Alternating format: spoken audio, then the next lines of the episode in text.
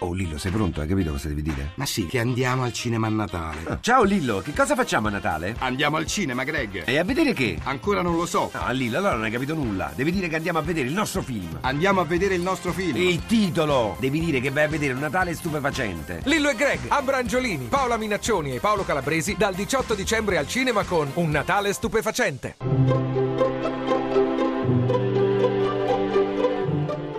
Il pensiero del giorno. In studio Luca Diotallevi, professore di sociologia dell'Università di Roma 3.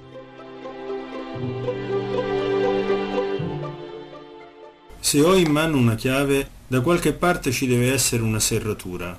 Se ho in mano una mela, da qualche parte ci deve essere una pianta che ha prodotto questo frutto. Se vedo una luce, da qualche parte ci deve essere una fonte di energia che la tiene viva. I segni sono fatti così. In loro l'essere qualcosa e il rimandare a qualche altra cosa sono lo stesso. Una chiave, una mela, una luce esistono e sono realissime e contemporaneamente dimostrano che ci deve essere anche una serratura, anche un albero ed anche una fonte di energia. Agli occhi del corpo si mostra solo la mela, è agli occhi dell'intelligenza che si dimostra l'albero. L'intelligenza vive delle domande che abbiamo il coraggio di farci.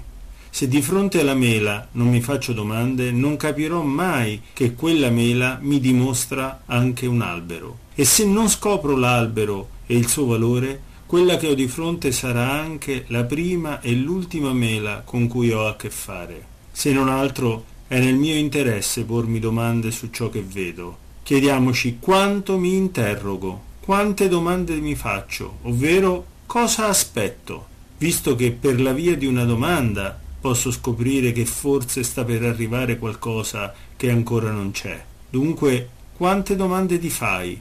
Cosa ti aspetti? La trasmissione si può riascoltare e scaricare in podcast dal sito pensierodelgiorno.rai.it.